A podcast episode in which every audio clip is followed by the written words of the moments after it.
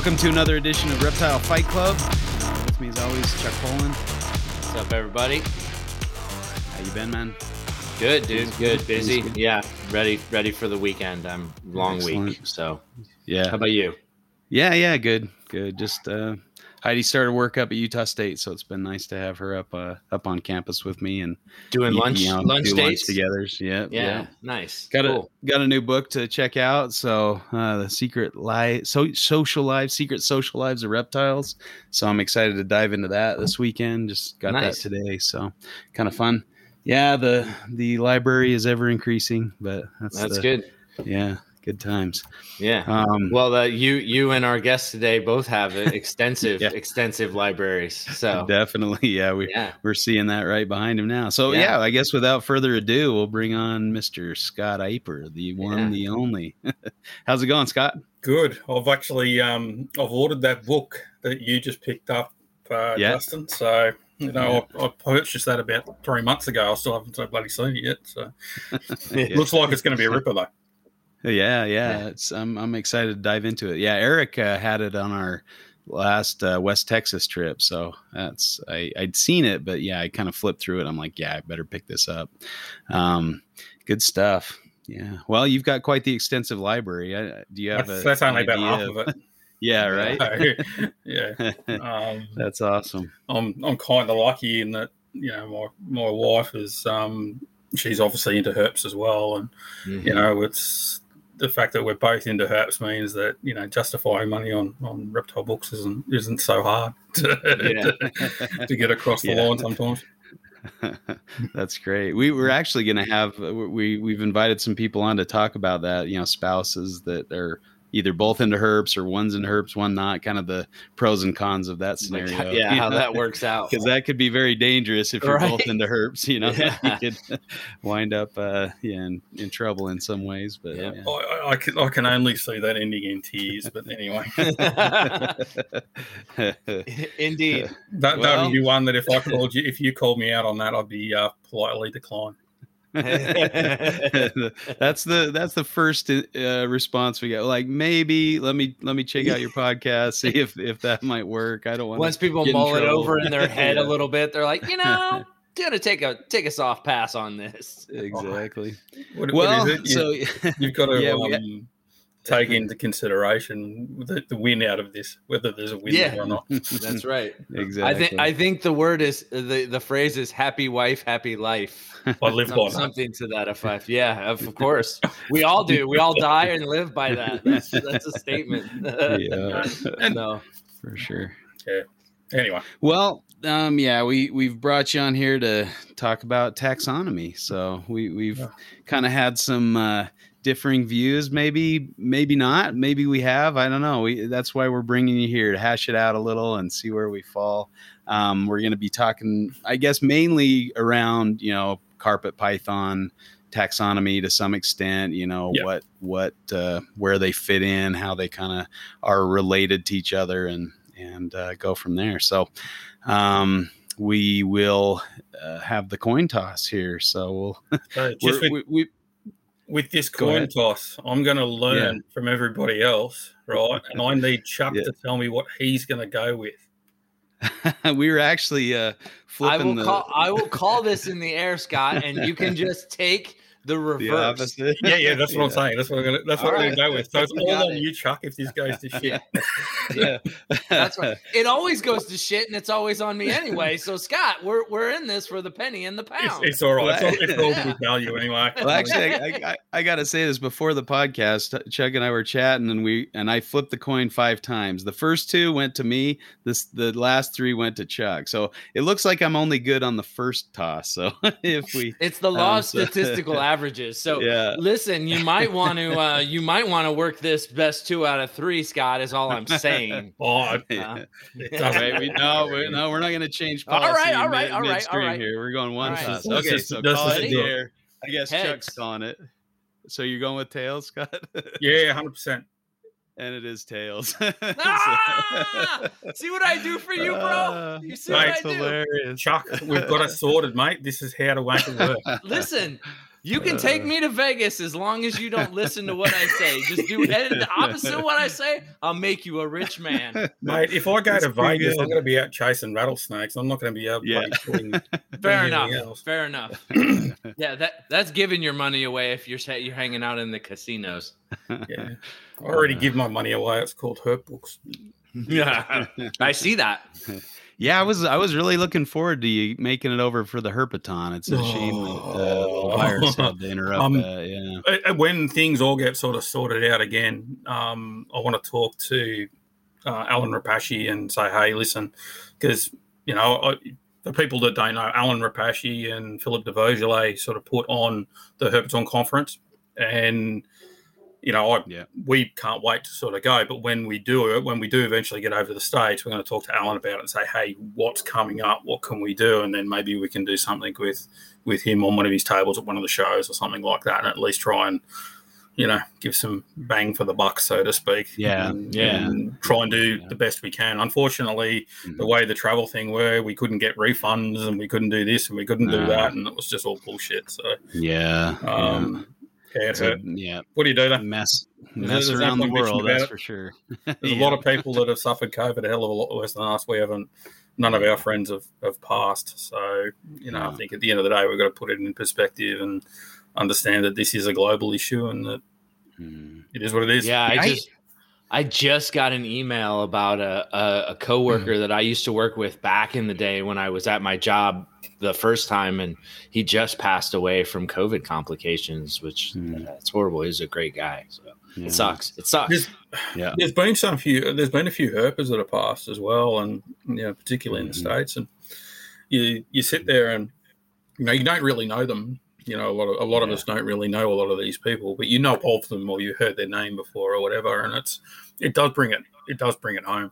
And Mhm. you know the Yeah. the media is is ex- excellent at, at sort of hyping things up and, and making things Mhm. things out to be sort of worse than what it is. I mean, so something about Australia's Americans had stride up against Australians being invaded by their government or something like that. Yeah. This, that, Yeah. Oh yeah, there's Like, Yeah. so many. Uh, the right wing over here that think that Australia is under the government's thumb and they can't do anything and they hate it and yeah, they're they're itching for rebellion. So. yeah, I think Yeah. they're just looking for a fight. At the end of the Yeah. day, there's um, Well, Mhm. I mean, we're I think we we take the the overhyped media to say, oh, it's not really a big deal, and then we kind of go the opposite way, which is Yeah. not a, a great plan of action either. You know, just well, let it run its course. We'll lose, you know, a good two percent of our population, but hey, that's the cost of doing business. I I don't think I can get on board with that. o- attitude. only if you're in, if you're not in that uh, two percent. You know, if you're in the ninety eight percent, right. it's okay. It's yeah, so bad. yeah. You don't you don't care until it until it touches you.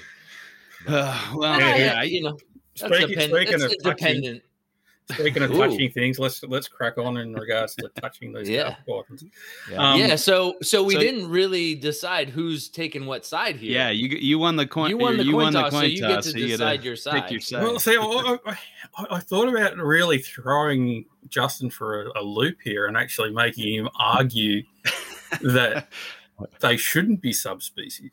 That's funny because I thought the same thing. I was going to have you argue that they should be. But I, I think that Sucks Nick being Mut- on the wrong end of the coin toss, doesn't it? But, I, but I think I think Nick Martin would actually have a conniption if that was the case.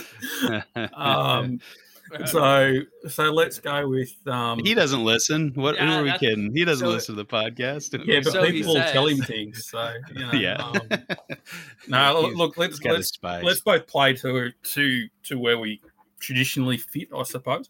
Um, sure. and you know, at that point in time, I, I think so. We'll go with it. I'm I'm pro subspecific races for some of the carpet pythons, and Mhm. that um, you know this is restricted, I suppose, to, to carpet pythons themselves as well. You know, rather than saying that Branching every out. subspecies should be a race in every se- species. That's not what I'm suggesting at all. So it's Yeah. it's evidence based approach is what we're looking Sure. for here. Okay. Sure. Um, Yeah. So yeah, So- and so I think what- Justin is going to be what's what then what's the Justin argument here, Justin? yeah, I, I mean that I, I guess the certain ones should be subspecies or there should be a different division or, or uh, subspecies arrangement then I, I, I, guess yeah that's the hard thing is I, I guess I m- maybe saw it more simplistically as like subspecies versus no subspecies or subspecies versus races or however you want to put it you know that was kind of you know. Yeah I, I, just i just want to nail it down so it's clear you know which direction each of you are, yeah. are kind of arguing. Yeah so, so i think that I think that's pretty clear in that you know the, there's subspecies, there's races, and that there's there's species within mm. carpet pythons. Okay, so hmm. there's not so within the genus Morelia, there's there's carpet pythons, rough scale pythons, green pythons, and within the carpet pythons, then you have some subspecific variation. Mm-hmm. Okay, mm-hmm. Um, yeah. But there is also races, and the question then becomes: is where does a subspecies begin, or a species mm-hmm. begin? Yeah. and where does a race begin? And you know, the the problem, I suppose, and this is where the debate comes in, is that species, subspecies, and race is arbitrary. Mm-hmm. Right, we're looking yeah. at a yeah. we're looking at a snapshot of a period of evolutionary uh, evolutionary time, and mm-hmm. we're trying to place these square pegs in round holes and place things in boxes where we want to put them, and this is where the, the debate comes in is where where does something generate its own box or where does it generate yeah. its own peg? Um, uh-huh, or yeah. when should it just be pushed within the realm of that peg? And i suppose that's where the, the, the question is. And this is why yeah. we're always going to see changes in in taxonomic and uh, taxonomic and nomenclature. And and suppose that's that's where we're going. And uh, i think that's that's basically where it's at would you agree with well, that? And, and, and I, yeah, I, I, mean, I think I, I, agree with you fully that there, you know, uh, the taxonomy is arbitrary. You know, it depends on who's doing the research, where they draw the lines. There's no clear like um, rules or as far as uh, where where you make the cut. So it's it's up to whoever's doing the research. And if they're a lumper, then they're going to spin the research to lump everything together. And if they're a splitter, then they're going to split everything apart. So yeah. it's really a difficult topic. And so, I mean, this is obviously neither of us are taxonomists. So it's kind of a just a, an exercise in, you know, maybe ex- uh, getting our frustrations out by chatting about the things we're frustrated about. I don't know, or or you know, and and hopefully you know we get some uh, you know interesting things discussed and and it can be a benefit for the listener but um so i you know i i guess you know i've, I've heard you make some some comments about you know maybe the east coast carpets that's all the same thing you know that just up and down the east coast is all the same thing and i guess that's where i kind of uh, have a differing opinion and and I, I feel like there's some evidence to support you know what what i'm looking at and um so that's kind of where I'm coming from, I guess, and to to get this thing started. So, so um, maybe I don't know. You being yeah. the, the the carpet python, you know, writing the book on carpet pythons, maybe sure, you should sure. give the listeners an overview of what a carpet python is. Yeah. So you know, there's there's a, a, a, group of snakes that we refer to as carpet pythons that would include um, members of the genus Morelia. Now, more specifically, um, three species: Morelia spilota, Morelia bredli, and Morelia imbricata. And so um, those those are the three uh, species that are typically referred to as carpet pythons. Um, also included in Morelia, as Scott mentioned before, is Morelia viridis and now Morelia azurea, as well as Morelia carinata. And I think that's the that's all that's left after all the other taxonomic revisions that have been done, removing the scrub pythons and Oenpelliensis and things like that. So, um, so when we're talking carpet pythons, we're talking those three species, and you know, obviously Scott lives in Australia, so he has that nice benefit of being over there, and and and that's kind of where a lot of my ideas about what carpet pythons are changed is when I visited Australia and you know got to see some in the field and kind of got digging a little deeper in the literature. Um, so uh, I, I, think most of my current thinking uh, revolves around some work that's been done initially by Taylor in his. Uh, uh, doctoral dissertation and then carried on by uh, Ciavaglia. I, I, don't know if I'm pronouncing that right, but um, her work in, in kind of continuing on. Now, this work was done mainly to try to identify different uh, regional you know where where an animal originated so they could prosecute in the case of uh, you know an illegal animal being um, apprehended or somebody you know trying to smuggle animals so they could find out figure out where that animal came from because obviously um, carpet pythons range up into new guinea and so um, they're allowed to be legally exported and imported into various countries throughout the world so it is legal to export Morelia spilota from New Guinea. And so, you know, they can't really necessarily hide it if you can figure out where they came from. So that's kind of why they did that research. So, but but they did do a very nice sampling, the probably the biggest sampling that's been done. And uh so that's that's been very helpful in my thinking in regards to how these things kind of shake out. So I'm I'm basing a lot of my thoughts around their um, genetic work um, to some extent. So the other the other piece of the puzzle, I guess, is the Atlas of Living Australia that records sightings, um, mostly through scientific studies of where carpet pythons were collected.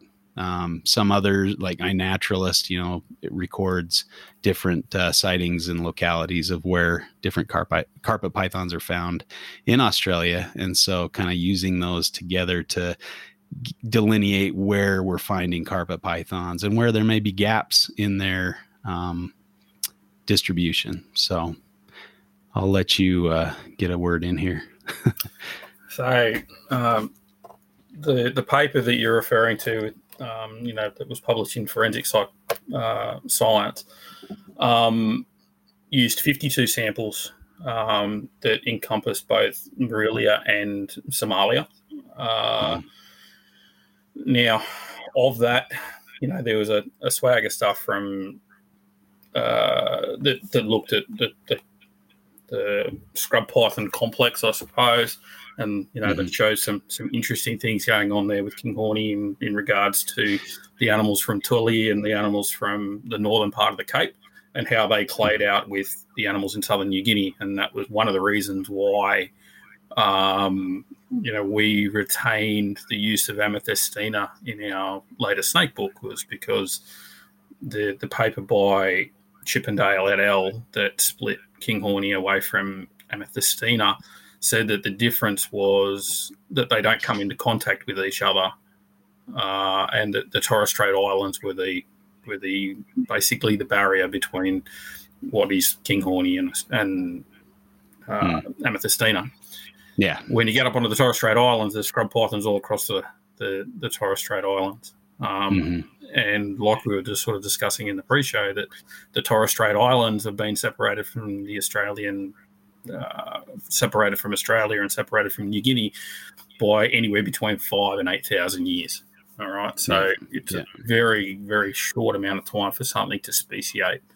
Um, mm and you know scrub pythons are a fairly mobile animal as are carpets and they tend to move around uh, so there's probably not enough time realistically for, for those animals to be separated into two species um, there's been you know gene flow across the populations and and it's probably the same for a lot of the carpet pythons as well the carpet pythons are uh, are animals that do move around in the they they're quite mobile. They're quite they're generalists in their habitat. They're not specific. They're not restricted to one habitat type, and they do they do sort of um, they're happy enough to breed with with things as well. So they'll they will breed carpet pythons. Will a diamond will breed with a coastal carpet, you know, sensu lato, if you want to call them coastals, or whether you wanted to call them a northern coloured version of a of a carpet python.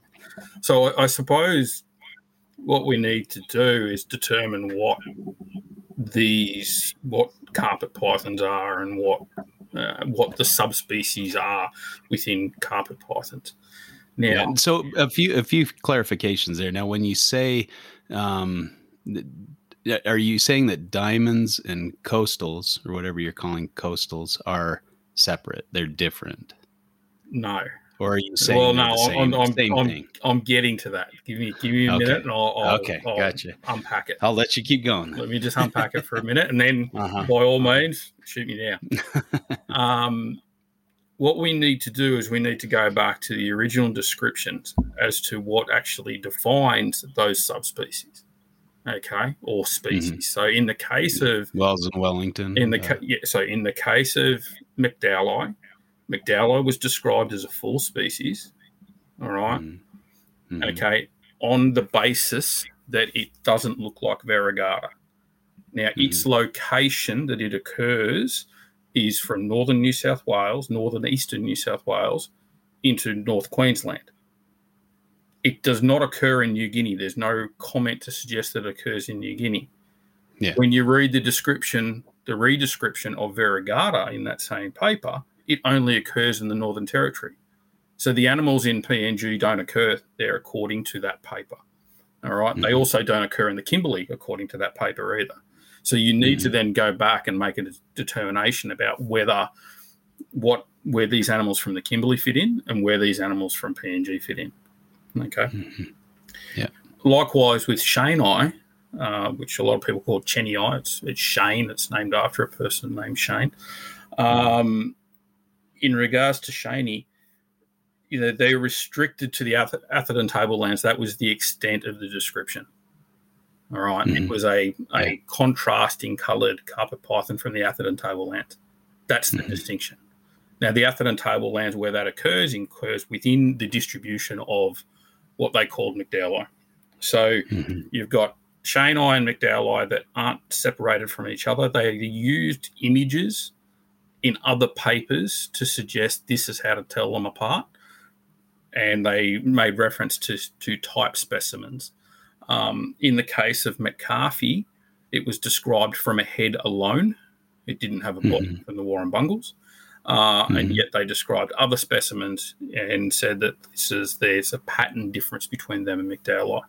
So while taxonomy has changed a hell of a lot over the last uh, last couple of hundred years, um, Yeah. it, it does make it quite difficult to ascertain what these things are from the original Mhm. descriptions. And so Sure. there's been a lot of uh, inference and a lot of questioning about what what is defines a, a Murray Darling carpet, a coastal carpet, a jungle carpet python, or a top end Mhm. carpet. And really, the first publication that really sort of spelled it out quite well was Barker and Barker in 1994. They Mhm. provided photos, they provided the original descriptions, and then they made it. They made their distinctions based on what they thought. Um, at that point in time, after you get to that point, what starts to happen is then people start to use use these things called genetics to then start uh, looking at the differences between different populations from a genetic point of view. Uh, Mhm. and it's been shown and demonstrated that there's not a lot of support for all of these subspecies as they were originally described, and that uh, the carpet pythons from the south coast, inclusive of, of diamond pythons, which are the type species, coming straight up across the uh, the eastern eastern seaboard, up into North Queensland, and then across. There's very very little gene gene description differences between the carpet pythons, with the exception of inland carpets. Inland carpets have got uh, some genetic distinction to them, and there's a bit of structuring there. now, Uh, when you say there's there's little, what what are you what studies are you basing that on? There was a, a I'm trying to remember the percentile. I think it was out of Rawlings. It was like one or two percent. Rawlings, I mean they they didn't really. I mean they just used a couple specimens, right? That's Yeah. I guess that's my thing. Is a lot of the analysis only uses one or two specimens. So I mean they did show Rawlings. I think was showed uh, spilota versus Morelia spilota variegata. Um, they had those two separated out. Was it was it Rawlings? I believe that that was the paper, or Reynolds. Might be Reynolds. I think you're thinking Yeah. of the Reynolds paper. It is Reynolds. Yep. So when you look at the paper from uh, Clavaglia, Clavaglia I'm, I'm butchering that name too, so we can both put Yeah. it together. When you look at that paper, Sounded good to me. um, the interesting part is, is there's some there's some fairly good support for imbricata and Bredaloy. hmm a Bredli, I should say. Um, and the sister taxa to Bredli is diamond pythons Yeah, and they're and they're very close on from the, the genetic and, analysis. and Gosford. Gosford, yeah.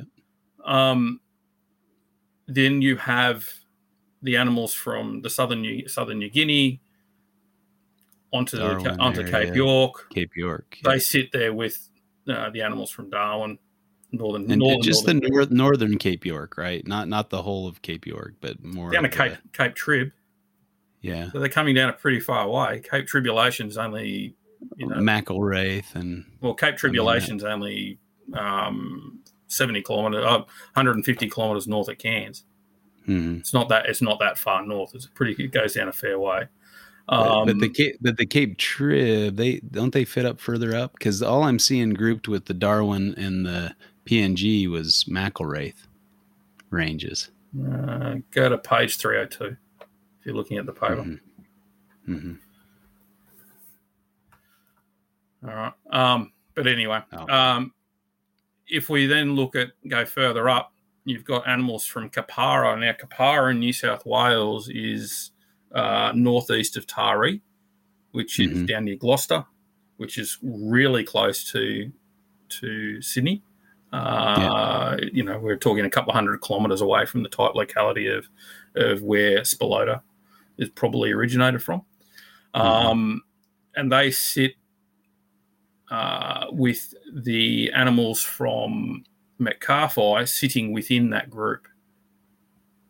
So you've got these animals from Mackay, Townsville, and Tully that Mhm. sit in between the animals from southeastern and the southeastern Australian inland carpets versus the the far western, northeastern type South Australian, Western. Queensland, the not what sort of people, the reddish orange McCarthy, I the- suppose. the Flinders and Gammons ranges Yeah. group. Or So they those two sort of sit. So then it becomes a little bit sort of convoluted. Mhm. Does the animal the animals from Mackay, Townsville, and Tully are they inland carpets? No, I, I guess that's my my thoughts on this is because I see these these splits and separations, and it tells me that they're different. Like they're not the same. I mean, they they have an independent grouping, right? I mean, just like your your uh, the the the Northern Territory, New Guinea stuff is is not you know it's it's grouped together in a nice little grouping, just like the diamonds and the Bredli and and all these. Uh, I, I guess that's what I'm looking at when I say there's some structure here. And because they fit in between these things, suggests to me that that means they're they're in, in separate or look independent. how or- shallow those nodes are. yeah, and then that's I guess that's where my my um, failure at understanding taxonomy comes in because I I guess I just look at the groupings and see that of of course the stuff from Townsville, Mackay, and Tully are not the same as the stuff from the center of Australia. You know, over by closer to Bredli than Yeah. to any other carpets. You know. Well, the ones Um, the ones that are closest to Bredli are diamond pythons, Yeah, yeah. according So- to this. They're diamond Uh-huh. Yeah, yeah, and uh, you know, I, I guess that's that's kind of the So where maybe maybe the the genetics doesn't go all the way, right? It can give you an idea of how things piece out and how things structure out, but genetics isn't everything, right? No, I mean, I, I think you'd agree with that. So, um, It's it a good indicating place to start, right? It gives you a place to start, Yeah. and I guess taking those, um, uh, you know, obviously the the the Northern Territory PNG Cape York stuff, that's kind of a, a nice little package, right? They all Mhm. fit in nicely genetically to to one another, and and, and you know they're fairly somewhat diverse from the other groups, uh, it- you know, according to. My eyes. I don't know if that means anything. And I keep meaning to talk to Warren Booth to try to get some insight into how this stuff shakes out, you know, genetics wise. But when I look at other things, other factors like biogeographical barriers, right? That uh, uh, the Gulf of Carpentaria, right? That that ba- barrier there, that's that separates out those uh, Northern Territory carpets from pretty much anything on the East Coast. There's no gene flow between what we'd typically call a Darwin carpet and anything on you know on the East Coast. But there There's- used to there's be inland there's no- Yeah, It used to, the Gulf of Carpentaria used to be an inland sea. and and and, so so, had- I, guess what I'm saying is that the, the only gene flow that occurred was probably between PNG or yeah, and and the And the southern side of the Gulf. Yeah. And so and that was separated more than, you know, so the so the Cape York stuff and the PNG stuff that was more recent, but the Darwin uh New Guinea split happened further back, right? And It's and you can kind of see that to some extent because you've got your Melville Island, Darwin, uh, Connor kind of uh, a little subgroup, you know, whatever you'd call that, versus your uh, McIlwraith, Cape Trib, Merauke, and Port Moresby grouping. So, um, So and- you've got an that fits- eastern and a western fits- lineage. yeah, and that fits with You know? kind of what you would expect based on where they're at now. And and that's all we're looking at as a as a snapshot. So, would you say they're all the same? I mean, they're closer related than to, to each other than anything else, but they've been split for 10,000 years. How how long do you need to kind of form a a subspecies or a species? And Well, know, it depends. 10? You 10,000 know, years is pretty good. And and that's and the interesting part, isn't it? You, you've yeah. got. I suppose you need to convincingly work out what is what species concept you're going to go with. You know, Yeah, whether it's exactly. a biological species concept, a phylogenetic species concept, Mm-hmm. or, or whatever. And and each one of those have got different arbitrary rules Yeah. as to to what is what. Um, and, and where a ball python and a woma python, arguably the most basal and the most derived pythons, can interbreed and, and produce fertile offspring, you know, that's kind of a an indication that the biological species concept doesn't quite fit well with uh, with reptiles, you know, with pythons. No. Um, you know, so we Well, I so I guess Mhm. go ahead. I suppose the other thing that's to be considered as well is that this paper is used to two genes as well. It used cytochrome B Yeah. and, and ND6, I believe. So, Mhm. you know, a lot, nuclear a lot of the newer genetics work, and, not, and you know, as as we've both said, we're not geneticists, so we're probably butchering this completely. um, but my understanding is is that you need to have more genes, more genes, the better resolution, the better understanding of what you're getting out of. Having a single gene or a couple of genes can lead you down a path of uh, down an arbitrary path that isn't necessarily accurate. So Mhm. we, we need to Mhm. keep that into consideration. Um, the the other point that I would would like to make in that Oh, before you move on to another point, I, I along with that, right? I think you get gene jockeys that do their analysis and they show some split and they go, "Oh, there it is. That's the split," and they go with that, even though the the biogeo- biogeography or the just you know species that fit together nicely, you know, and ha- share a lot of Yeah. different traits and and share, um, they're they're put into separate you know genera even sometimes you, you know the recent paper on gonyosoma and some of that some of the issues with that where really you're gonna you're gonna split those up even though they are basically the same snake But then you Um, have great yeah. papers too, like that one that just came out recently um, in regards to green pythons that, that split Mhm. Azurea and Viridis and they did And- quite a and deep dive on the genetics right and partitioned Azurea into what I think it was a three subspecies. Yeah. Which was um, a little s- s- surprising for Don- Donnellan because he seems to not like subspecies Yeah, He's well, always kind of know. been against subspecies, but I'm not sure. it was interesting I'm- to I'm see him. Yeah, well, a Steve's published some papers recently using subspecies. His, his Yeah. paper on Heleioporus He's softening on it a little.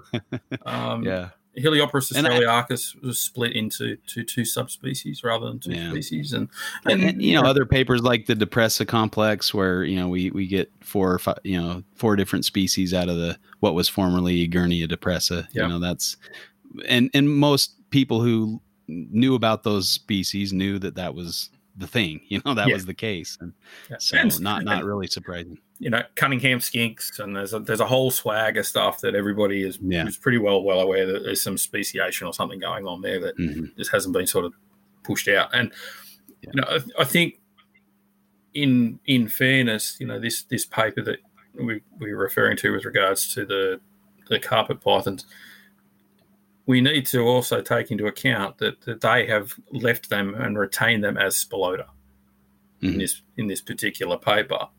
Uh, and that they said that Bredli was distinct, and they said that Imbricata was distinct as a subspecies. Mm-hmm. Um, now, uh, a number of people have then taken I suppose, taken a different view of that. You guys were sort of the first guys, uh, with the exception of Wells and Wellington, to apply a full species to imbricata, which is something I agree with. And I think the hmm. genetics from that paper fairly clearly demonstrates that that is is a good decision as well. And so, you know, where, where we maintained the use of imbricata as a full species, as we did with Bredli. Um, mm However, the rest, there seems to be a lot of gene flow between those two populations. Now, looking at carpet pythons here in Australia, the when you're looking at a carpet python from the northeast coast of New South Wales, it's a a slow climb down to a diamond python and it's a slow climb to a coastal carpet python. And you have all of these animals over about a 350 odd kilometre uh, location that all look a bit like this or a bit like that. And then it's the mm. same thing when you get into North Queensland when it comes to jungle carpet pythons. Now, you look at jungle carpet pythons, jungle carpet pythons to me appear to be a a the phenotype that we call jungle carpet pythons tends to be a python that lives in rainforest a carpet mm-hmm. python that lives with rainforest. But yeah. they remain small. All right. They don't mm-hmm. seem to be too large. And the reason, you know, the, the, the thought process I have in regards to why they remain small is that scrub pythons outcompete carpet mm-hmm. pythons in the rainforest. So scrub yeah. pythons are this big, large animal that uh, occupies the top tier snake predator within the rainforest. And mm-hmm. so the carpet pythons occupy a smaller niche for a second tier predator. All right. Now, when yeah. you get out onto the drier locations in North Queensland, where the carpet pythons do better than scrub pythons, mm-hmm. all right, you start to get the big, big carpet pythons again. Okay. Yeah. Now, if you go to a place called Croombit Tops, which mm-hmm. is uh, inland southeast from a place called Calliope down near uh, about 400 kilometres north of Brisbane, Mm-hmm. The carpet pythons that you get in the gorges of Croombit Tops are mm-hmm. tiny, mm-hmm. small, highly uh, highly contrasting carpet pythons because yeah. a strongly contrasting carpet python is an animal that effectively camouflages in dappled light.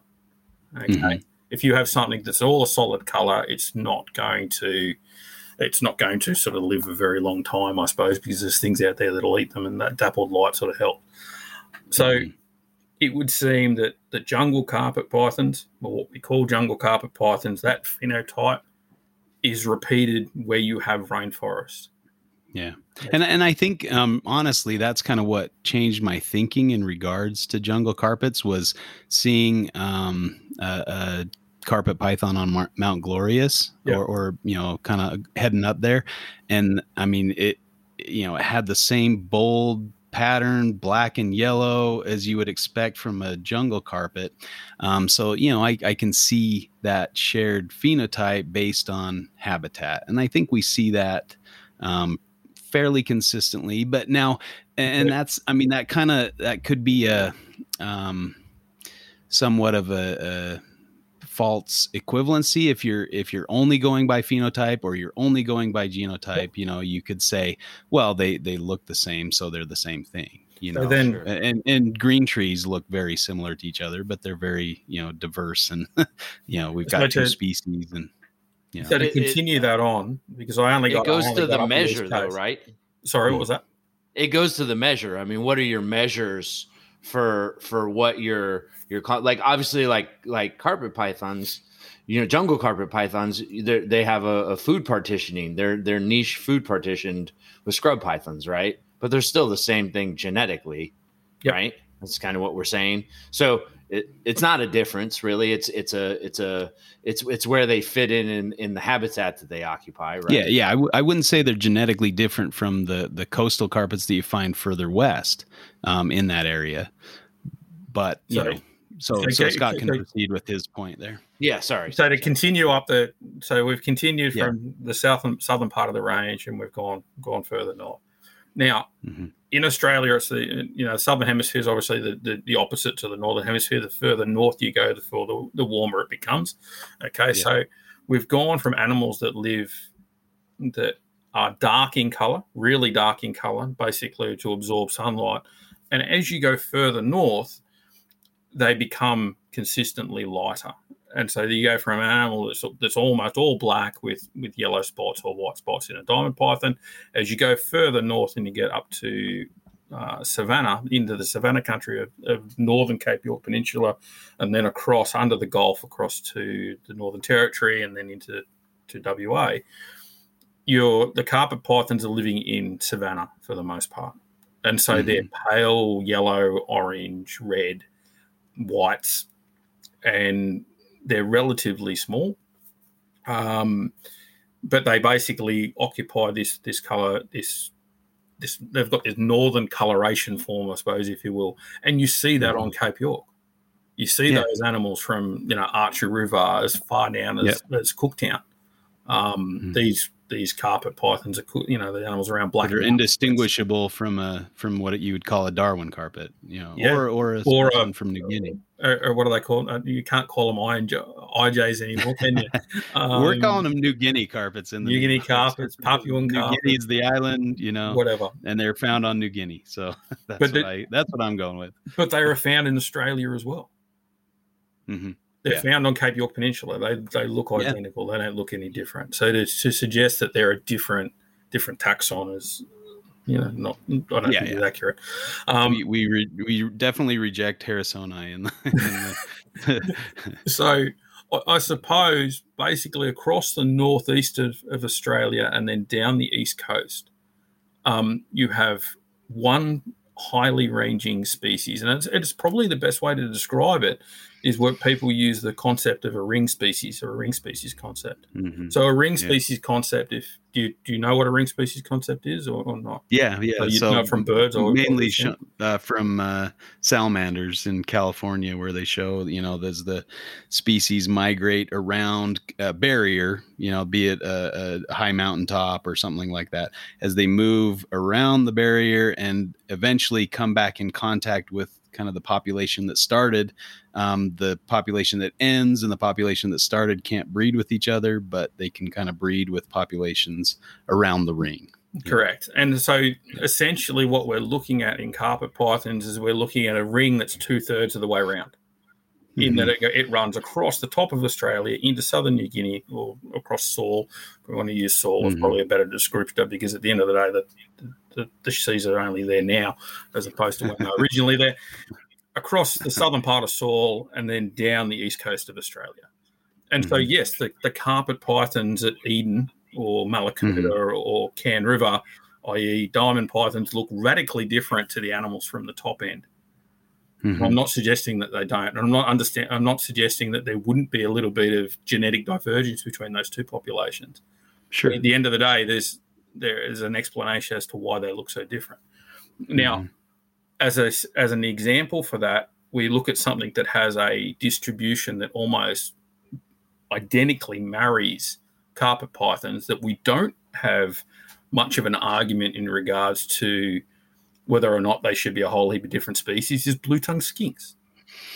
Tiliqua Mhm. scincoides has almost an identical distribution to carpet Yeah. pythons. Yeah. And yet we do not see any subspecies that are widely recognized within scincoides, as opposed with the exception of evanescens from the key islands in New Guinea that was described by Shea and intermedia, but where intermedia start and stop is also a really weird amalgamation, and it tends to happen in, in far north Queensland. Mhm. So you would think that animals that live in similar habitats that have similar pressures would probably evolve at a similar rate. And I, I struggle to tell the difference between carpet pythons across a lot of much of northeastern New South Wales through to Queensland and being able to confidently assign an animal to that location. Mm-hmm. So I, I, you know, I, I, I agree with you in, in, a lot of respects here, and I think you know that's that's a um, good line of thinking, and that yeah, they all came from a, a, common ancestor. Now, I guess the the idea is as as they move, and you know, obviously Imbricata and and Bredli kind of got stuck yep. or or I uh, marooned, right? And and I was talking to Nick about this, and he was talking about you know the last glacial maximum, and he was he told me like you know just because there was um, more land showing, that doesn't necessarily mean that Australia was wetter. Australia was actually drier during the last glacial maximum than it is now, and so they were perhaps more isolated and, and allowed to kind of be on an, a different evolutionary trajectory. Um, and, and, and, you know, species moving around, you know, I, I wanted to, you, you, mentioned that earlier and I wanted to kind of hit on that a little bit. Now, carpet pythons tend to kind of move along rivers and through trees and, and, and they're, that's a very integral uh, habitat for carpet pythons in mm-hmm. general um, is, is tree lined water courses. Now, where the water courses flow um, will depend on where the trees are. And so it makes sense that, you know, trees and carpet pythons go hand in hand. And so if you've got a river that was once flowing one way, kind of like the, um, I, I, was listening to a, a researcher he was talking it was on the aussie wildlife show talking about inland carpet pythons and mm-hmm. his his research there. And there was a, a, river that used to flow between the you know the the area the gammons and flinders that area down into um, what's that uh, so that was the diamond the diamantina river used to flow down through yeah. through that area. And then That's before the and then that would flow into the Darling around Cunnamulla, mm-hmm. and yeah. it it then flows from the Darling, then joins around. Well, I think it's in Western New South Wales around Wilcannia, where mm-hmm. it joins into the Murray. So and so that was that that that flow was disrupted or altered in some way, and and it kind of stopped that flow, right? So yeah. you've got a, a, marooning maybe of those carpet pythons that are up north of of um, you know in the gammon ranges and, yep. and north up there so um and you know i i think that that is the the heart of this i guess is is how long do you need to be separated and how long do you need to be maroon, maroon to to become another species and how deep do the divergences i mean what we're looking at is a snapshot right? And that could that could all change. Also you know there's some i i got to thinking about human interference. I mean when people populate an area they generally plant trees which would allow carpets to maybe flow across areas that previous to that they they don't flow right? In the first edition of the carpet book, we talked a lot about the Black Mountain corridor and that uh, biogeographical barrier there, and that some indication of uh, genetic analysis of carpets above and below the Black Mountain corridor um, have you know differences, or they they show some some separation and um, so you know extending that to other barriers throughout australia um, could you know play a play a role in telling the story of how carpets you know got to where they are and how um, they're isolated from different populations that may be close. Now there are some. Um, so there's there's also a, a, biogeographical barrier called the Laura Basin uh, biogeographical barrier that's up kind of uh, below Coen kind of where mm-hmm. you know below the McIlwraith and Iron Ranges there, and yep. it's a it's a fairly broad uh, barrier, and it's and it's a barrier not just to reptiles but also to you know mammals and other things. Plants. And so you see, yeah, exactly. You see you see separation of things above and below that and that kind of seems where you know there's there's a there's a dearth of records of carpet pythons within that area. You don't you see you know maybe 150 kilometer gap in in records um, in that area. Now that's not a very highly sampled area i'd say and it's not easy to get around in there. There's very limited roads and things like that. So it's hard to say you know if that's the true vision of it, but there's a you know, there- collection there are- bias to areas that are Yeah. easily located, easily accessible. exactly. So, Did you, know, say I- dearth? Did you say dearth? what is a said dearth? I, I, am not familiar with dearth. a, a lack or a low, you know, amount. Uh, All yeah. right. See, folks, I learned something today. there we go. Sorry. you m- learned more than just the definition. No, I know. I was just, I was Okay. being I was being facetious, but um, so anyway, you know, there's there's all these biogeographical barriers, and wouldn't you know it, they correspond with the breaks that Sea of Aglia is showing, and it corresponds to some extent with what we would call this or that or the other. Um, you know, the the animals in the Iron Range, or or you know that look like Darwin carpets, and the animals in PNG that look very similar to those, They all fit they don't. genetically together. Hang, hang on a second. What? We can't we Uh-huh. can't say that because they specifically don't do that. What do you mean? If you're do that? saying that the, the the range at Coen splits the animals from uh, the animals that are south of that, right? Mhm. Then Cape Tribulation is well and truly south of Coen. Merauke and Port Moresby is well and, tr- and the McIlwraith is well and truly north of Coen. yeah. So that gap does I not mean- work. I mean, maybe not not completely or wholesale, you know, but there there is uh, they're kind of maybe um, fitting uh, somewhat intermediately. I you know, it's it's it's not a like a not a, a distinct line that says here's here's where it is, and there could be some some flow that occurred uh, at some point. you We're know, not talking in about a line. We're talking about Yeah. you know, in that in that particular A case, we're talking area. about 800 Yeah. kilometers. Uh-huh. Pretty big area that we're we're talking. Yeah, yeah. But I guess I mean the the, the concept though of of these biogeographical barriers corresponding somewhat to the breaks. Now, the the the Sea of Aglia group actually extends that below, you know, Coen and down into uh, down to the Black Mountain corridor. So they say everything north of the Black Mountain corridor, including New Guinea and Darwin, kind of grouped together, and Yep. they're um, genetically similar. Um, Yeah, I, and, I and so I guess, yeah. yeah. So and then, then also so, so what about the animals? What about the animals south of that? So if they're different from from you know between up north of the Black Mountain corridor and south of the Black Mountain corridor, what are we calling those? So there's- so there's- in my so within- mind, Within Yeah. coastal mm-hmm. carpets, though, they've got six samples in that paper that are south Yeah. of the Black Mountain corridor, right? You have four of them, or th- sorry, three of them. So Mackay, Townsville, and Tully.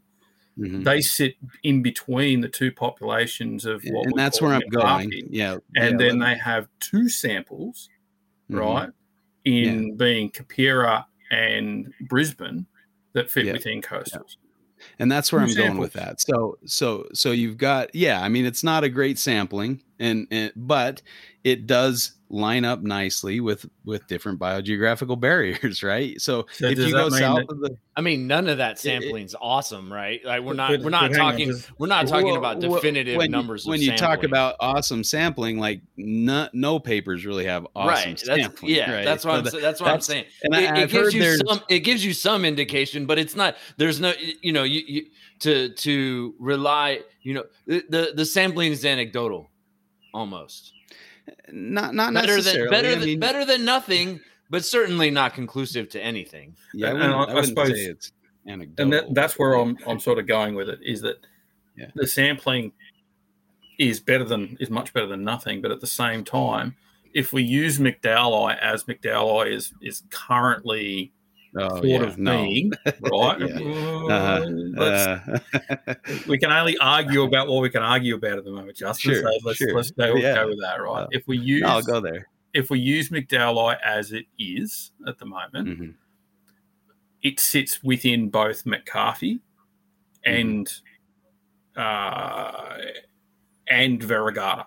So Variegata, Mm-hmm. McCarthy, and um McDowell, all of those things are the same thing according to the genetics on this paper. Unless you were to to dive down um, And split them a different or, way. or split them different way. And that's kind of what I'm my, I'm arguing is that the way they split them doesn't make any sense. And I think we're in agreement there because that's kind of what you just said you know? And and I would agree. And and the so um you know the the thinking that I've got going now and you know who who knows uh, it is that you you go on the genetics, you go on the biogeography, and then you can go on you know phenotype to a lesser extent.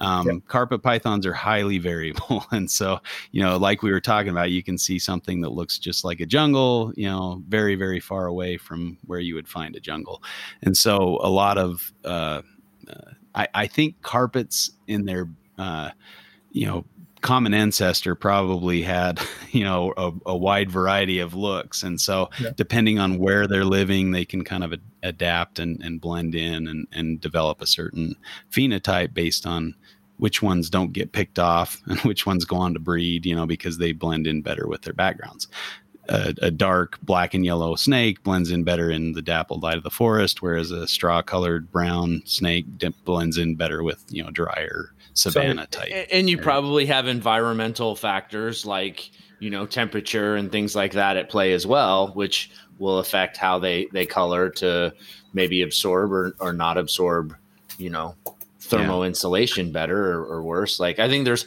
a lot of a lot of things going on there. Yeah, yeah, yeah. Exactly. So I, I, suppose, I suppose too, because there is all of this, these things going on, and it does seem to be a little bit arbitrary about the way we selected this stuff. This is where we utilize something out of birds, as mm-hmm. opposed to, and, and bird people use this a lot as you know, you're, I'm not a birdo by any stretch of imagination. They're, you know, avian reptiles are not my thing. Um, however, you know, they they have a this beautiful thing that they refer to as races, and races mm. are are an interesting concept in that it's an an interest-specific category that sits below a subspecies that allows somebody to take a geographical variant or a phenotype mm. and apply uh, a name to it. Okay. Now it doesn't. It's not a taxonomic name. It doesn't have any nomenclatural standing, but it allows mm. people to clearly define a particular race or a particular phenotype. All right. So in the case mm. of you know when we relate that back to reptile husbandry, that allows people to have a race of of carpet pythons that is highly contrasting and it might be black and white or black and yellow and they happen to live in the rainforest Okay, yeah. so that would be, you know, we we call them jungle carpets. Now, mm-hmm. the three of us have all got an idea in our heads of what a jungle carpet python looks like. all right, yeah. but to actually quantify what that that carpet yeah. look what that looks like, and why that jungle looks like this, but that coastal that has a similar pattern, and if you were to write it down, describes almost identically, mm-hmm. doesn't fit. Yeah. Right? And so this yeah. is where the term race is actually a nice way to to use it. And that is why we use the term race in the book as opposed to using a nomenclatural point when the genetics obviously needs more work. All right. yeah. When the defin- when the specific de- definitions via the descriptions of those particular species has a lot of inference and so, because mm-hmm. it couldn't clearly be understood genetically and it couldn't clearly be understood from a, uh, a nomenclatural point of view as the, as the descri- descriptions, we then opted to go with race. Mm-hmm. And so, yeah, we threw another thing in the mix, which sort of confused people a little bit, and pissed a few people off, I suppose. But at the same time, it does fit quite well. And it's the same well, thing. You can apply that to blue tongues yeah. as well. You can go, yeah. oh, that's a blue tongue from east of the Great Dividing Range from the southern part of its range. That's a northeast mm. Queensland blue tongue. That's a blue mm. tongue from Kimberley from region. here. Yeah. Or you can do that with shingleback skinks, or you can do that mm. with Cunningham skinks. You can do that with all of these things, and you can actually maintain captive populations. We have uh, uh, Cunningham mm-hmm. skinks. We have Sydney sandstone form. We have granite belt animals. We have we used to have the woodland forms, we used to have the southern Victorian forms, and we used to keep yeah. them all separate. They're all Cunningham skinks. Yeah. Some of them have got subspecies, some of them have got names that have been applied to them but haven't been accepted by the wider community. But mm-hmm. we kept them as separate ESUs or races or, and, and this is something Scott that you would say like like we are into like locality uh, ah, animals uh, here, say? right? And so for us, like maybe what you're saying is a race has much more applicability than a locality would. Yeah, Yep, correct. So, So now, now, if somebody hates jungles, do you get to call them a racist? That's the question. Well, that was horrible. That was Okay, that's, that, was, that was a That was dad joke right there. Yeah, that was that was not even Uh, the greatest yeah, dad joke ever. but I, I, I suppose though, let, let's Yeah. let's use that with with scrub pythons, right? And you know, we can we can use that with scrubbies and say, you know, we're going to go the the animals from Yamdena and the Kei Island group versus the animals from Tanimbar. Even though they're both Norta, you may want to retain those and keep those either as localities or keep them as races. It might be the this is the Tanimbar race or this is the the um, uh, the Yam, Yamdena race, or you know your green pythons from Iron Range versus the animals from the, the port of M- Merauke, um, or or whatever. So you can you can do that. You can keep that partitioning, but you're not then making an assumption as to whether they should be different species or not. And we see that a lot in in children's pythons and spotted pythons and Stimson's pythons. Um, Mount Carbine, Cape York. you, you see where I'm going with this? You know, the, the pygmy Oh, yeah. band, the, the pygmy I, band. I would say those pygmy bandas. There's not much uh, doubt in my mind. There's something different than a Stimson's or a spotted or a children's. I mean, Yeah. yeah, yeah. scale count wise, morphologically, you know. But in the range. interim, until until something's Yeah. published, by using a race, applying a race, or applying a, a- applying a race gives a little bit more. excuse me. Applies a little bit more sort of structure, I suppose, to just a locality. Yeah, and and I mean, I think that's what this this is is uh, you know circling around is how do you structure it, and and what we're saying is what is biologically significant, right? And and if you're if you identify something that's biologically significant, um, then you apply a term to that animal, be it race or subspecies or whatnot. And so I think you know the the current construction of what we think of as as a grouping, like say McDowell is is off, and it probably could be divided into several different Yep. subspecies, races, whatever you want to call them. Um, and and you know, depending on who's doing the work, gets to decide if they're a subspecies or a race or a species or whatever. You know, if we go by Wells and Wellington, we've got uh, Cheynei and and uh, McDowell and and Metcalf but you know, based on the current best information, full I-. I- yeah, exactly. And and I, I'd go back to um, maybe you know in regards to diamonds being something somewhat different. If you if you go back to the Sea of Aglia data, they're grouped with Bredli, right? So, So you're thinking me- Bredli? Well, I, I I'm I'm not saying that they're Bredli, and there is a, a fairly you know a, a node between the two. They're they're separated by by something, right? And and so I'm just saying that indicates that their genetics are quite a bit different than the other. Why didn't they group with the coastals? You know, why didn't they group with the things that we think they're the same as, or They you think they're the same as? Because So they that- potentially use two, two. They only use two genes. Two two regions right? So they yeah they used uh parts parts of two different genes. Yeah. So um yeah and and and would a would a different analysis show a completely different thing? Yeah. probably. Pot- potentially. yeah. yeah and and i mean you can look at you can look at thousands of genes that would put them identical with everything else but it's the genes that change quickly and the gene that maybe offer more insight into what's going on. Now i, I think diamonds have have um, evolved in into different uh, niches or nippers. Um, I don't know if you caught that from one of our last episodes, but where uh, Nipper threw such a fit about the way people said niche that uh, we Yeah, we decided to Niche. call it Yeah, some people We- say niche. Yeah, Yep. we niche niche is now a nipper. It's We're just settled calling it a It's nipper. done. It's done. yeah. So so anyway, um, you know, he can have a cup of uh, tea and harden up. Tell him to back off. You'll be right. yeah.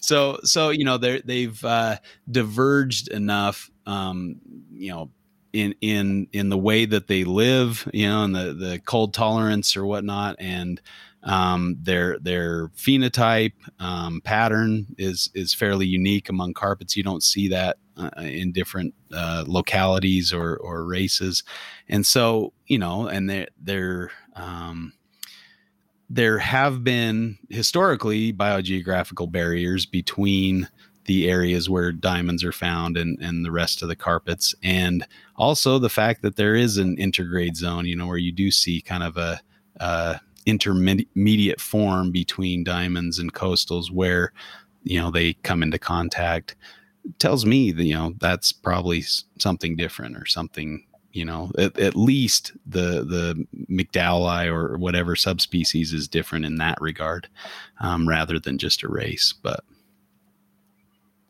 so I, I, I don't quite follow. I, I don't understand mm-hmm. where you where you're going with that. If if mm-hmm. if diamond pythons were different to McDowelli, you should not see any gene flow between those two populations. See, that's where I disagree. I think that's we're applying different species concepts. I, I think that there can be gene flow between separate species. And and I'd go back to saying, you know, womas and ball pythons can breed and produce offspring. The womas and ball not, pythons naturally they're not they're not contact with each other either. That's true. That's so true. then you say they, you know, to to suggest that because womas and ball pythons can be put in a box together and breed. No, the the point is that um, just because an animal can breed with each other doesn't make it the same species, is what I'm saying. So just because a coastal and a diamond can breed together doesn't mean it's the same species. Just because gene flow occurs doesn't make it the same species. There can be hybrids and intergrades, um, yeah. I, you know, of naturally occurring species and, and well documented species. But they need to maintain still some level of partitioning within that species. And I think they do. I mean, you only see those intergrades within a certain area in, in Australia. You told me how, how wide is that? So, so 350 so, kilometers, 500 kilometers. So, with that idea of of northern ranging coastals and southern ranging, uh, you know, diamonds being something different than those intergrade zone, you know, uh, diamond kind of coastal whatevers. Is that is that kind of what you're saying, Justin? Is that uh, is that kind of the, the gist? Yeah, that they're that there is an intergrade zone or whatever is is kind of the point of that. I but guess. but but that that clearly those that you know that that McDowelli and Spilota spilota have complete gene flow, right? But and they have an intergrade zone. But are we saying that that in you know the northern range of coastals and the southern range of of you know diamond pythons could potentially be something different. Uh, that's why I'm trying to. I'm trying to. Yeah, I mean, uh, well, and and again, it goes back to biogeographical barriers. You did have a biogeographical barrier between where you would what you would call a, a diamond python and what you would call a, a McDowelli occurred in the past. What, there, there what, was a um, I'm, I'm not recalling the name of it. And we've got a lot of detail in the second edition of the complete carpet. I'll be very interested available to read it. Soon. Yeah. yeah. Because so, I can't think um, of anything that has that distribution pattern in Australia. And and that's the that's the problem is that or that's what I referred to as um, you know the the human in in uh, factor where people where that's the most densely populated area of Australia and you have a lot of um, inter- interruptions maybe into those uh, biogeographical barriers. We we only have a snapshot after you know things have been uh, developed and and trees so, so, have, have, interrupted those barriers, and so so you're talking about flow. human population or hu- you know human cities being potential potential bridges, you know genetic yeah. flow barriers. Um, no, no or, bridges to genetic barriers.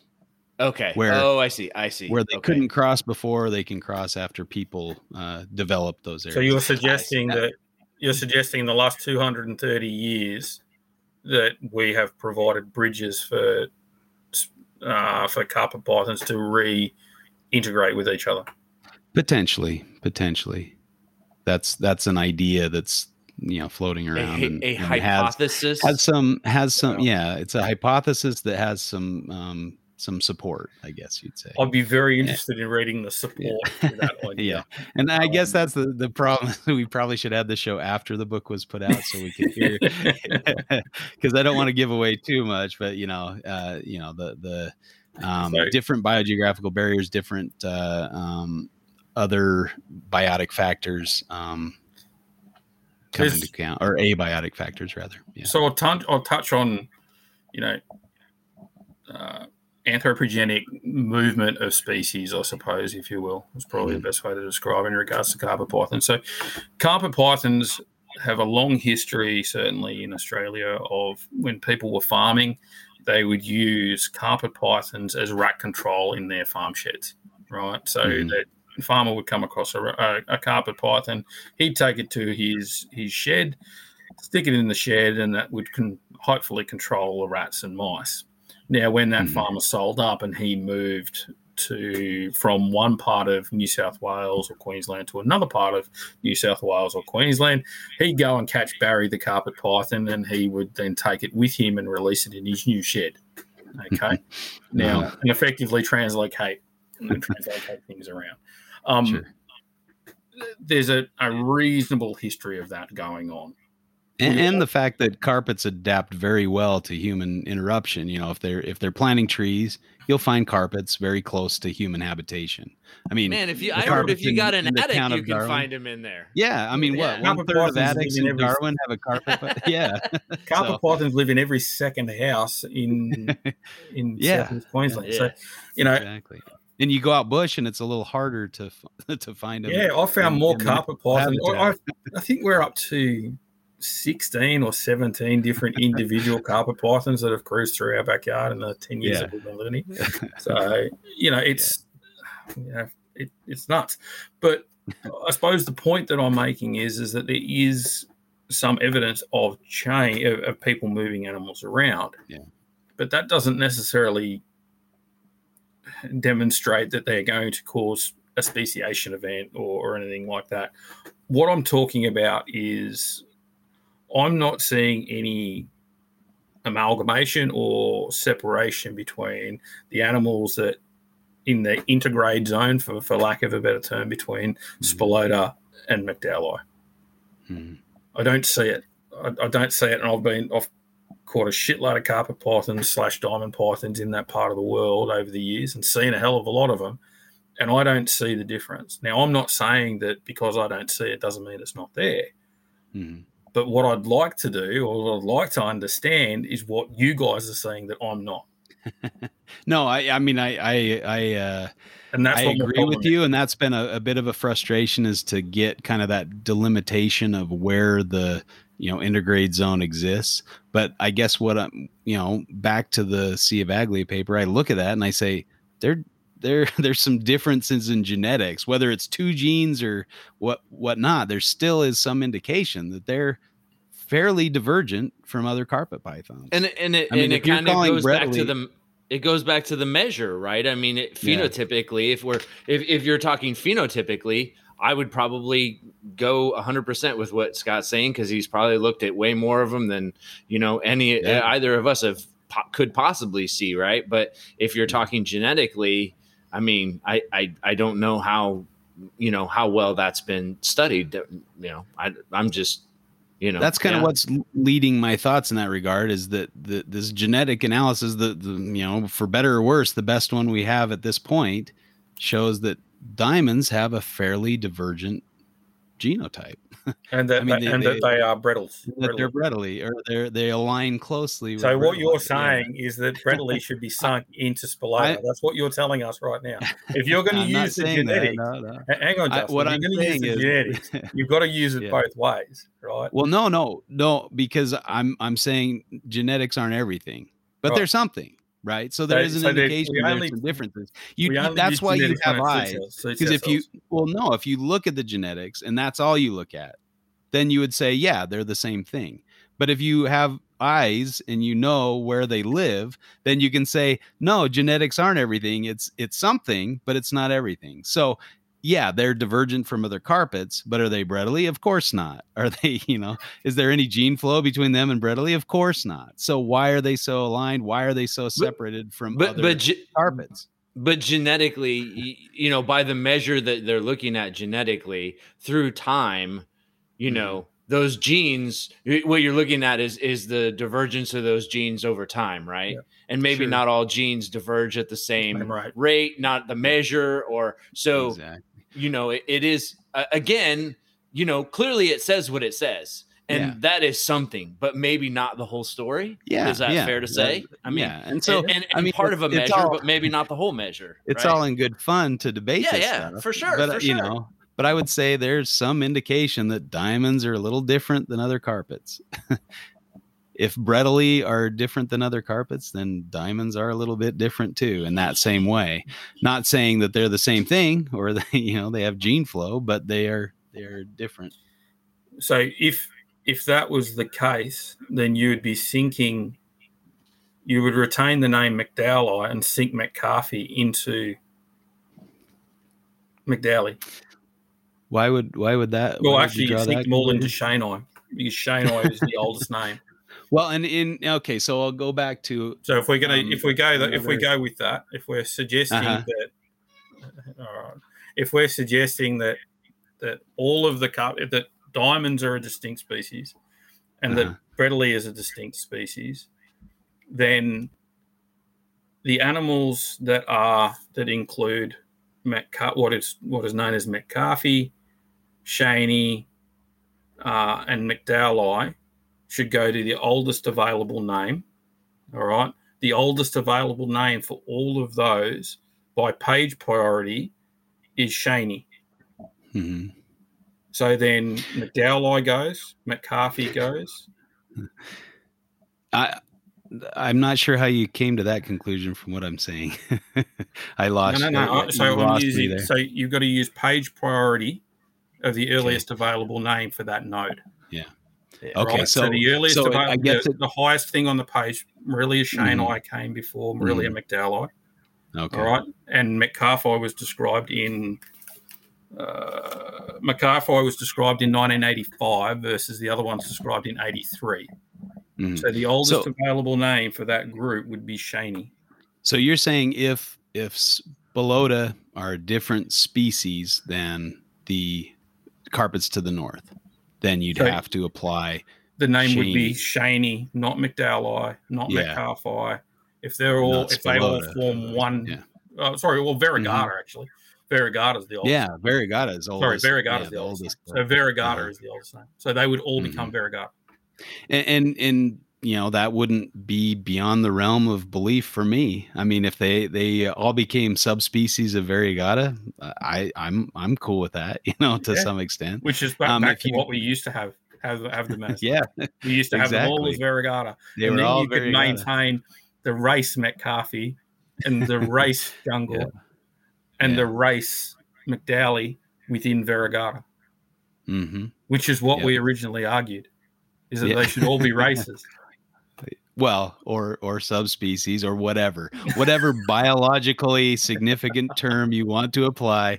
Doesn't bother me but you know uh subspecies race you know i guess depending on who's doing the taxonomy and Mm. who's describing them you know so but yeah definitely a, a, a puzzle or a you know a taxonomic conundrum here. Um so And, and I think this is why that we see we do see people that sort of go, well, there's a there's a bit of an issue here. You know, Yeah. Yeah. Yeah. Yeah. and it definitely requires some further scientific you know all the stuff that we include in the book is just our musings based on uh, you know all the all the information that we're gathering together being fans of carpet pythons. But that's only hypotheses or ideas and and anybody can take that and you know delve into the scientific aspect of it. And you know we're having a taxonomist warren booth uh, analyze samples and Yep. you know try to put our hat in the ring in that regard be, you know bringing him on as a as an actual taxonomist so um, i still need to talk to him and see see what's going on that's that's kind of what we're waiting for along with the you know photo layout of the book is is that genetic analysis and where we see things lying But Did you just say that Warren Booth is holding up the carpet book? With the photo layout, Wow, I you rec- just I put reckon- them on. Things But everyone's like, "Oh, we want that carpet book." Now it's like, Warren, let's go. I, I, I, I will Maybe say you that need to give him some new IPA, Warren- get him some Yeah, IPA across right. the line and, and help him out. That's right. And and and you know, granted, he he's being held up by the people who are running the genetic samples, so Yeah. it's not you know. no, his I, fault. I'm, and I'm not. I'm not. I'm not. Yeah. I'm not uh, trying. I, to you're bust trying to throw Warren under the bus, aren't you? No, I'm not. No, I am not. I didn't, I didn't hear that. I didn't hear that yeah, at all. that, all I heard thank you, that- Scott. I didn't. I didn't hear that at all. What I heard was that that both Chuck and I think that Warren is doing a great service Oh no! no. to making sure that he's Oh. actually being now I see diligent how in making Yeah. his his thing. Are you suggesting that he's not, Justin? You Snap, Once- suggesting snap, once again- trying to be diligent. Once are you- what are you again, my to snap co-host judgments goes are crap judgments. Yeah.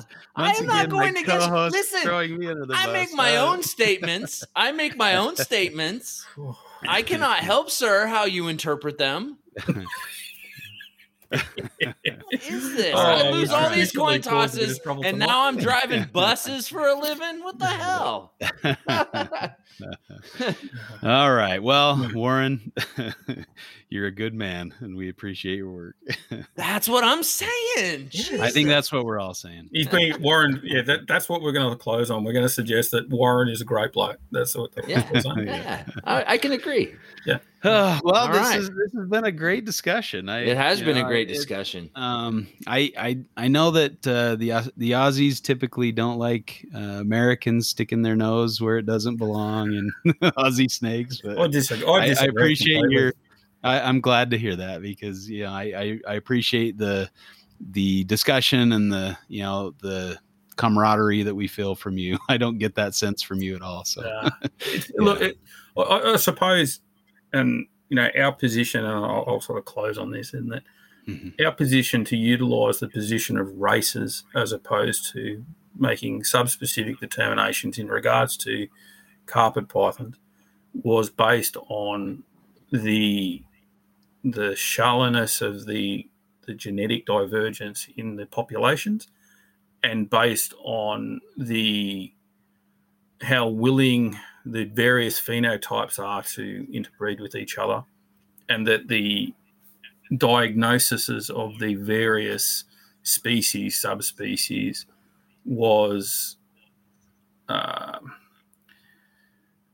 was not the best, I suppose, uh, and that there was a lot of inference that could be made, and rather than making a whole heap of inferences, we decided to err on the side of caution and suggest that there's some partitioning and there's some divergence there, but that more, work needs to be done to actually apply either specific or subspecific names to those particular groups.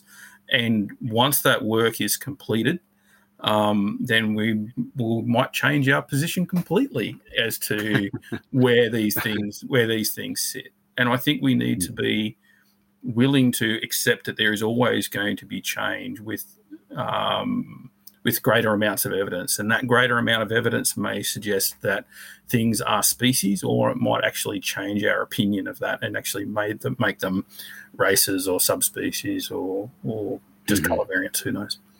So, yeah. um, Well, once again, dang it, Scott, we we agree on you know more than we should be uh, agreeing, I guess, in a fight club. But no, I, I agree with you that yeah, I, I think um, more work needs to be done, and that we we don't have the the best picture at the current time. There there needs to be a lot of uh, restructuring uh, potentially, or or just referring to things as races. I think that's reasonable. You know, I don't think that's beyond the realm of of reality. So, um, thanks for uh, for coming on and for No for this lively discussion. It was really enjoyable, and I had a good time. So, um, we uh, I think this is one of our longer episodes too, which is yeah. not a surprise. I, I, I, knew that would probably be the case having Scott on. So. Well, I can talk yeah. underwater with a mouthful of marbles, so yeah, and, and, I I probably fall into that category as well. So, but it's yeah, it's uh, definitely a great discussion, and hopefully uh,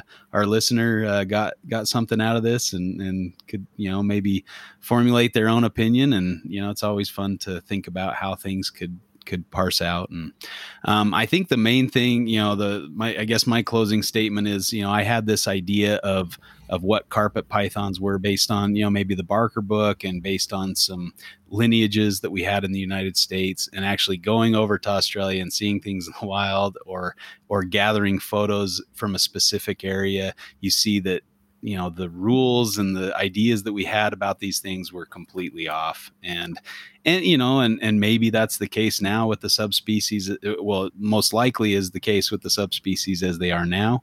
And uh you know more work needs to be done. But i think i think it's a good encouragement to get out there and and herp you know look at stuff in the wild, see stuff in your backyard. Even I mean, getting down to Arizona was a was a blast, and to see some species that I hadn't seen before. Um, you know, just a thrill to be able to experience something new. Um, and you know, the more you do it, the more you can learn, and the more you can grow and, and develop different ideas and hypotheses. But um, what a what a fun area to to spend time thinking about. So, thanks for all, uh, thanks all for about having enjoyable discussion yeah definitely. If you if you're not enjoying it if it's if it's slogging through this stuff you know if you can't look at some of these papers and get all excited then you're probably in the wrong area you know like and and granted some things i get into some papers and it you know just kind of goes over my head or i don't i don't get it so i don't get that excited about it but this stuff gets me pretty pumped up so. Thanks for coming on scott though. before, go ahead. the one thing i think too i hate the term lumper and splitter Nah. and I'll, t- yeah. I'll tell you why, right? Because uh-huh. you know, at at times I'm a lumper, and at times I'm a splitter. okay. But the the thought uh, the thoughts there is where you you should try and use try and be led by the evidence as opposed yeah. to yeah. Uh, making a dis- making a position that you everyone's always going to lump or everyone's always going to split. I think people yeah. should be open to the thought that things could be split, but then they should also be lumped together. And not everything should be lumped and not everything should be split. Fair enough. Yeah. Fair I guess enough, I've been yeah. guilty of that. Yeah. I think I was the one that said lumper and splitter earlier on and, and thought of uh, Steve Donnellan as a, as a lumper, but uh, mm-hmm. I probably should take that back. Yeah. So, um, yeah, good stuff, man. Thanks for coming on. Appreciate you being here. Thanks, guys. Um, uh, anything else, uh, Chuck? No. Anything to add? No, this was fantastic. I yeah. enjoyed the ride. Thank you. Even though I was driving the bus, yeah. I enjoyed the ride. Yeah, you didn't even need to split us up or like tell us no, to calm you down. Great. I, mean, I, I, didn't even need to be here. Actually, I was nice, on mute. Fight. I was on mute telling my cattle dog to shut up because it was over here just yapping away, man. Yeah. All right. Well, thanks for listening to Reptile Fight Club. We'll be with you again next week. And till then, uh, keep the fight going. Catch you next time, Carpet Kids. Fight Club.